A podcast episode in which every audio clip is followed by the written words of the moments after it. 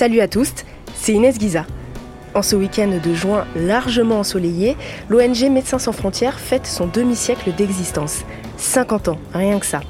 Et à cette occasion, l'association humanitaire organise pour la première fois un festival ouvert au public ici, au cœur de Pantin en banlieue parisienne. Au programme des expositions, des projections de documentaires sur les actions de MSF et surtout des temps de réflexion critique sur l'aide humanitaire. L'un des sujets qui anime le festival, c'est la prise en charge de la santé mentale, ici, mais aussi là-bas, à l'étranger. Une projection du documentaire Welcome Back a d'ailleurs eu lieu sur le festival, 30 minutes de projection qui présente le quotidien de personnes atteintes de maladies mentales au Libéria.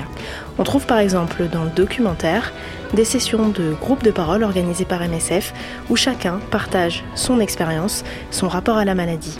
The story you tell helps another person. Hmm? So what I'm trying to say is this. You can be me. Accept your condition. You never bought it. It was not for you alone. Share your idea with people. Do not feel stigmatized.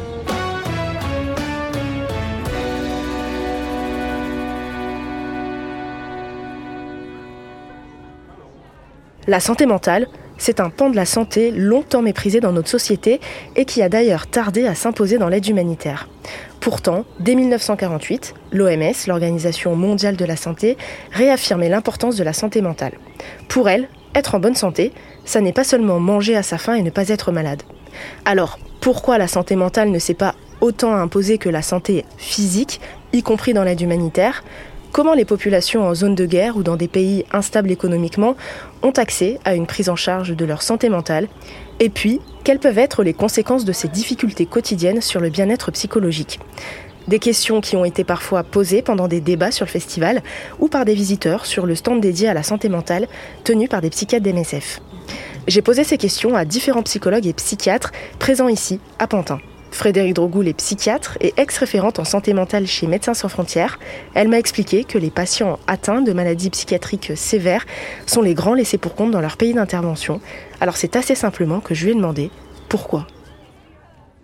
Parce que souvent dans les pays sous-développés, donc en particulier les pays où on intervient, comme euh, une partie de l'Afrique, dans les camps de réfugiés aussi, c'est des malades qui sont laissés pour compte parce que ça demande des acteurs spécialisés. Donc en général, de notre part, c'est tout un travail aussi de formation, en particulier des médecins généralistes pour leur donner des outils en les accompagnant. Hein. C'est pas une petite formation de trois jours. En général, il y a des expats qui font vraiment une formation de longue durée avec des consultations conjointes. Et donc voilà, le manque de personnel formé euh, dans ces contextes-là est une des raisons principales pour lesquelles les gens sont laissés pour compte, en rajoutant que dans certains pays, les maladies mentales, elles sont vécues comme des maladies avec une étiologie sorcière, comme on dit, c'est-à-dire que... Et donc ces malades sont exclus, rejetés. Les populations ne savent pas qu'il y a la possibilité d'avoir des soins qui stabilisent. Et donc le résultat, c'est des malades rejetés, stigmatisés, maltraités, abandonnés. On peut dire que, l'action euh, sur euh, la santé mentale, a pris un peu plus euh, de temps que l'action sur la santé physique, par exemple, du moins dans l'action humanitaire. Comment on peut expliquer ce retard?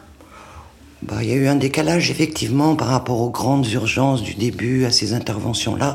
C'est vrai que la santé mentale n'était pas au cœur des activités.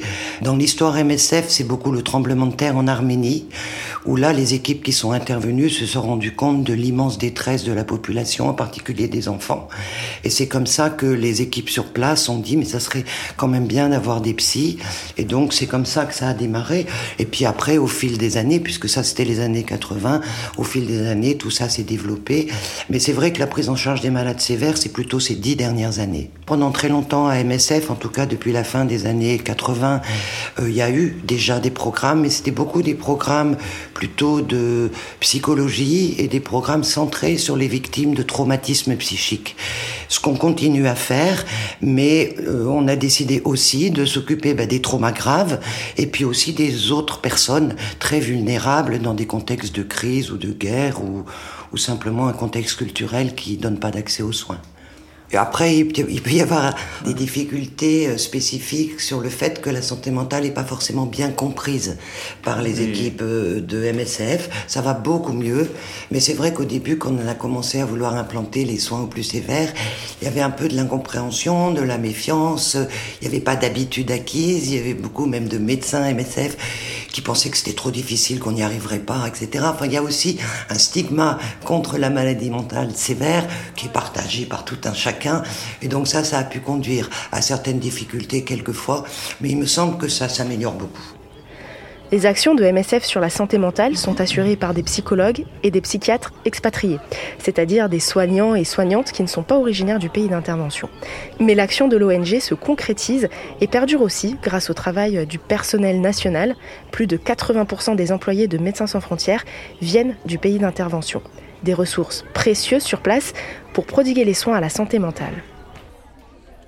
De toute façon, c'est eux qui font le travail en général, ce qui permet d'ailleurs de, dépasser toute la problématique des biais culturels, le problème de la langue, etc. Et donc, Maintenant, nous, ce qu'on fait vraiment, c'est qu'on essaye de pas se substituer. On a assez peu de thérapie individuelle par des psychologues expatriés, comme c'était plutôt le cas avant à MSF. Il y a des équipes et on les forme. Et en quelques mois, et souvent c'est des programmes qui durent plusieurs années, eh ben on a des équipes avec des compétences, euh, que ce soit des conseillers, que ce soit des médecins généralistes, etc., des compétences qui augmentent et qui permettent de faire un très bon travail. Et puis l'avantage aussi de pas faire du travail, je dirais, de substitution, c'est-à-dire avec des psychologues euh, expatriés qui vont finir par partir, c'est qu'on va laisser des équipes avec des compétences. Et si le programme de MSF s'arrête, et c'est le cas, on reste jamais éternellement, eh ben il y a des compétences locales qui restent actives euh, pour les besoins de leur population. Des besoins qui sont très différents selon les pays. À ce sujet, j'ai interrogé Grégory Kin, l'actuel référent en santé mentale chez MSF. Il a rencontré beaucoup de personnes souffrant de dépression sévère ou de psychose au Liberia par exemple, un pays meurtri par 15 ans de guerre civile. Dans d'autres pays, il a souvent rencontré des patients souffrant de stress post-traumatique. Ces patients sont en fait majoritairement des patientes. Elles représentent 65% des bénéficiaires des soins psychologiques de MSF. Un chiffre qui n'étonne pas Frédéric Drogoul. C'est peut-être un chiffre aussi qui est majoré, c'est normal, par le fait qu'on a beaucoup de programmes pour les violences sexuelles, lesquelles violences en général, ce sont les femmes et les enfants euh, qui sont victimes. Donc je pense que ça peut expliquer euh, le chiffre. Et puis aussi dans les camps, par exemple, les femmes, elles se préoccupent de la santé mentale de leurs enfants. Elles viennent demander de l'aide pour les enfants. Et souvent, on s'occupe de la maman plutôt que des enfants parce que les enfants sont fragilisés par le désespoir de leur mère. Donc ça peut peut-être expliquer aussi la différence de chiffres. Et vous me parliez justement de la santé mentale des enfants. Est-ce que euh, vous prenez en charge un petit peu différemment euh, la santé mentale des enfants? Est-ce que ça demande euh, des exigences particulières? Oui, ça demande des compétences spécifiques, mais en général, ce qu'on fait, c'est qu'on trouve des expatriés psychologues qui ont elles-mêmes déjà une expérience clinique et des compétences, et elles vont travailler avant tout pour former les équipes et les accompagner à ce travail. Et puis surtout chez les enfants, ce qu'on fait beaucoup maintenant dans les camps, c'est qu'on s'appuie sur les autres ONG qui font des espaces de jeu, des espaces d'accueil qui sont très très très utiles pour que les enfants se stabilisent dans la désorganisation du monde autour d'eux. Et donc ils nous réfèrent les, les enfants les plus vulnérables. Parce que je crois qu'un enfant aussi, ce qui est important, c'est qu'il soit occupé, qu'il y ait des gens pour s'occuper de lui, qu'il y ait des jeux, enfin voilà, qu'il y ait un peu des espaces où il puisse souffler et sortir un peu de la désorganisation.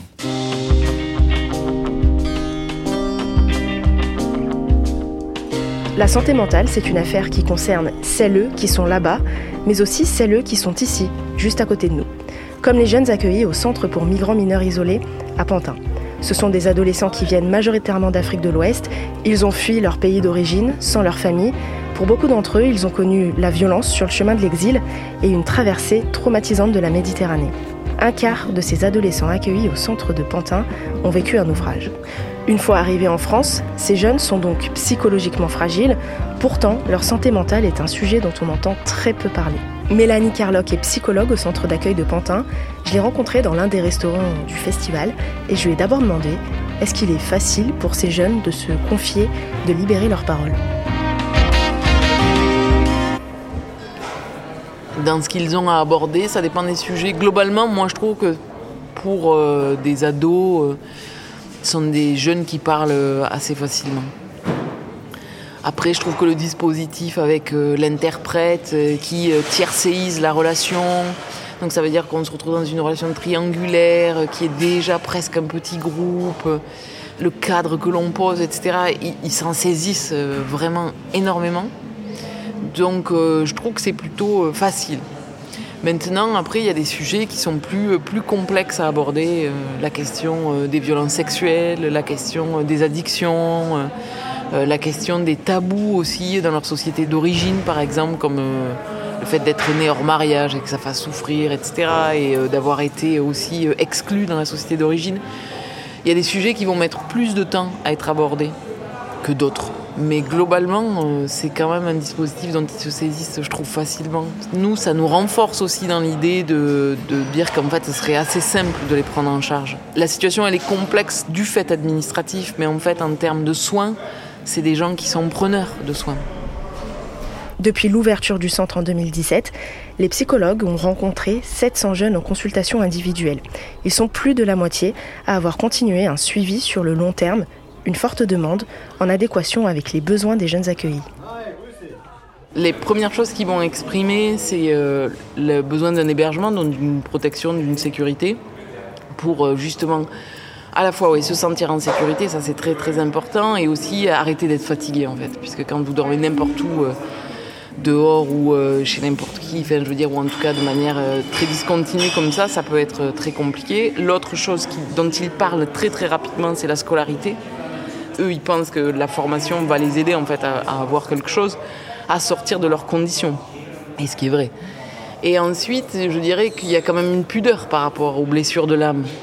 Soit les jeunes sont très très abîmés et du coup ils vont très mal et ça se voit et c'est spontané et donc du coup soit nos collègues à l'accueil vont de suite le repérer, les orienter vers nous, soit quelques gamins peuvent connaître le métier de psychologue, mais c'est assez rare, et vont le demander. Soit effectivement, ces blessures de l'âme, mais il va falloir que les infirmiers, euh, les médiateurs culturels, la juriste, les assistants sociaux aussi, ben, finalement prennent un peu de temps, que ça se déplie et qu'eux puissent aussi euh, commencer à parler de ça. On fait aussi des groupes en prévention euh, et donc du coup on reçoit des jeunes pour leur parler de la santé mentale. Qu'est-ce que c'est que la souffrance psychique? Qu'est-ce que c'est que les troubles psychiques? Ici, à qui ça s'adresse? Comment est-ce qu'on soigne? Comment est-ce que ça se passe dans le pays d'origine finalement? En quoi est-ce qu'ici c'est pareil et différent, etc., etc. Pour que eux ils sachent que ils peuvent demander ça. Et donc, mais euh, ben, je dirais qu'après tout dépend après de leur situation. Je dirais que la première chose dont ils ont besoin, c'est d'être entendus, de se sentir compris. Donc je dirais que la première chose, c'est qu'ils veulent qu'on accuse réception de ce qu'ils ont à dire. Et donc le fait qu'il y ait quelqu'un qui entende, qui reçoive et qui euh, fasse un premier retour de ça, ça je dirais que c'est peut-être ça la première demande. La deuxième, elle est euh, pour ceux qui sont dans des euh, symptomatologies assez graves, ben, ils veulent que ça cesse. C'est-à-dire ils ont très très très peur en fait. Euh, quand le trouble psychique se développe, la plupart des gens pensent que euh, en fait qu'ils sont transformés à vie. C'est-à-dire qu'ils se retrouveront jamais tels qu'ils ont été. Et donc du coup, il y a aussi toute cette première dimension qui est posée, c'est-à-dire euh, qui je suis devenue et finalement qu'est-ce que je vais devenir et est-ce que je vais rester comme ça et est-ce que je vais toujours connaître cette souffrance-là? Un tiers des jeunes que nous, on suit, ont un psychotrauma. Ensuite, il y a à peu près 10-12% de jeunes qui ont euh, des dépressions, soit sous des formes aiguës, soit sous des formes euh, chroniques, ou en tout cas euh, durables. Et c'est surtout, en fait, on a 50% des jeunes que l'on suit qui ont des troubles psychiques, qui sont réactionnels au euh, contexte, à la précarité dans laquelle il vit ici. Donc en termes numériques, c'est ça le, diagnostic le plus important. Donc c'est sûr qu'on rencontre les jeunes qui sont ben, très très affectés, qui ont développé des troubles par rapport à ce qu'ils ont vécu, soit dans le pays d'origine, soit sur la route. Mais ce qui est le plus édifiant, en fait, c'est euh, ce qu'ils euh, rencontrent ici. Et donc, par euh, le statut dans lequel ils sont, c'est-à-dire à la fois ne pas pouvoir être reconnu comme mineur et ne pas pouvoir être reconnu comme majeur. Donc, c'est-à-dire, en fait, vous faites partie d'aucune case. Et donc, ils font une entrée dans la société française qui est aussi, pour nous, très, très questionnante.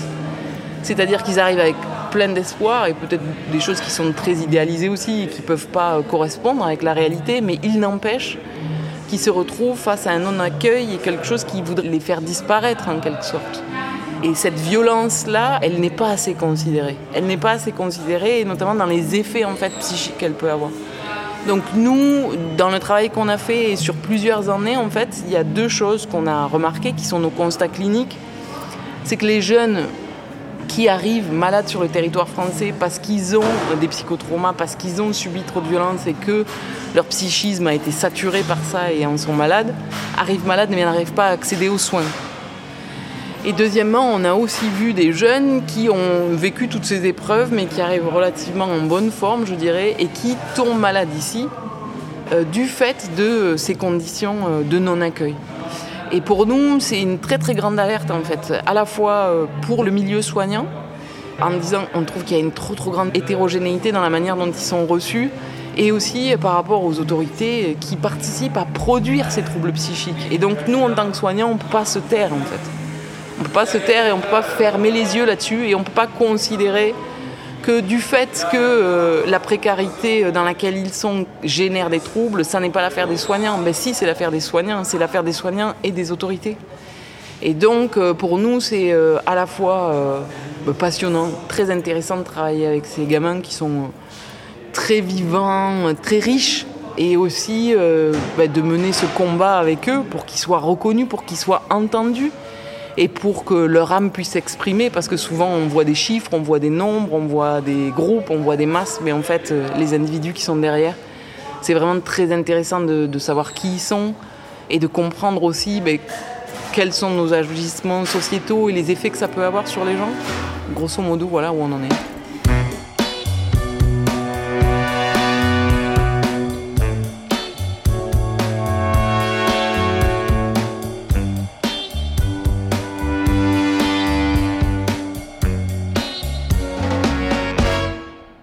Exprimer ses états d'âme ou traiter une pathologie, ça reste, encore aujourd'hui, un parcours du combattant puisque le 8 juin dernier, l'OCDE a publié un rapport peu élogieux sur la santé mentale. Presque 70% des personnes qui souhaitent obtenir des soins psychologiques ont déclaré avoir eu du mal à être pris en charge. L'OCDE s'inquiète d'autant plus avec la pandémie. Elle remarque, tout comme Médecins sans frontières d'ailleurs, une augmentation de troubles psychiques depuis plus d'un an. Mais la crise sanitaire aura quand même permis de faire un peu plus parler de l'importance de la santé mentale. Cet épisode a été coproduit par Binge Audio et Médecins sans frontières, tout comme la série de Programme B, Soignants patients, la révolution, un topo en quatre épisodes sur l'évolution des relations entre soignants et soignés. Un grand merci à Frédéric Drogoul, Grégory Keane et Mélanie Carlock pour leur témoignage. À bientôt.